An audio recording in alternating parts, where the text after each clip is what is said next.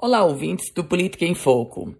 Você já parou para pensar que o Rio Grande do Norte tem hoje já oito pré-candidatos ao governo do estado? Isso porque ainda nem terminou o período legal das convenções eleitorais.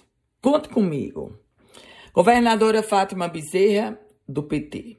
Fábio Dantas, do Solidariedade. Rodrigo Vieira, do Democracia Cristã. Rosália Fernandes, do PSTU. Clorisa Linhares, do PMB.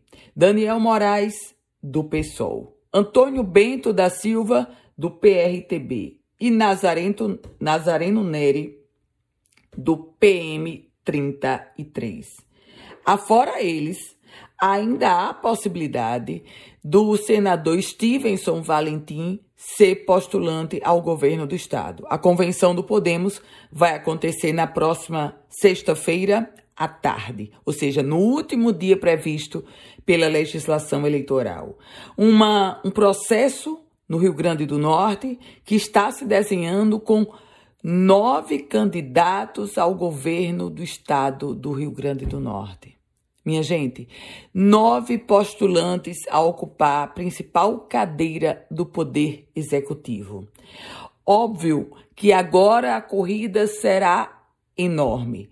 O fato de ser um grupo de nove nomes postulantes, isso mostra um detalhe. São muitas as opções, mas convenhamos que nem tudo que é quantidade é qualidade. Agora, vai caber ao eleitor analisar cada um desses nomes e, a partir disso, tirar as suas próprias conclusões e, óbvio, a sua definição final. A disputa promete capítulos muito emocionantes. Eu volto com outras informações aqui no Política em Foco com Ana Ruth Dantas.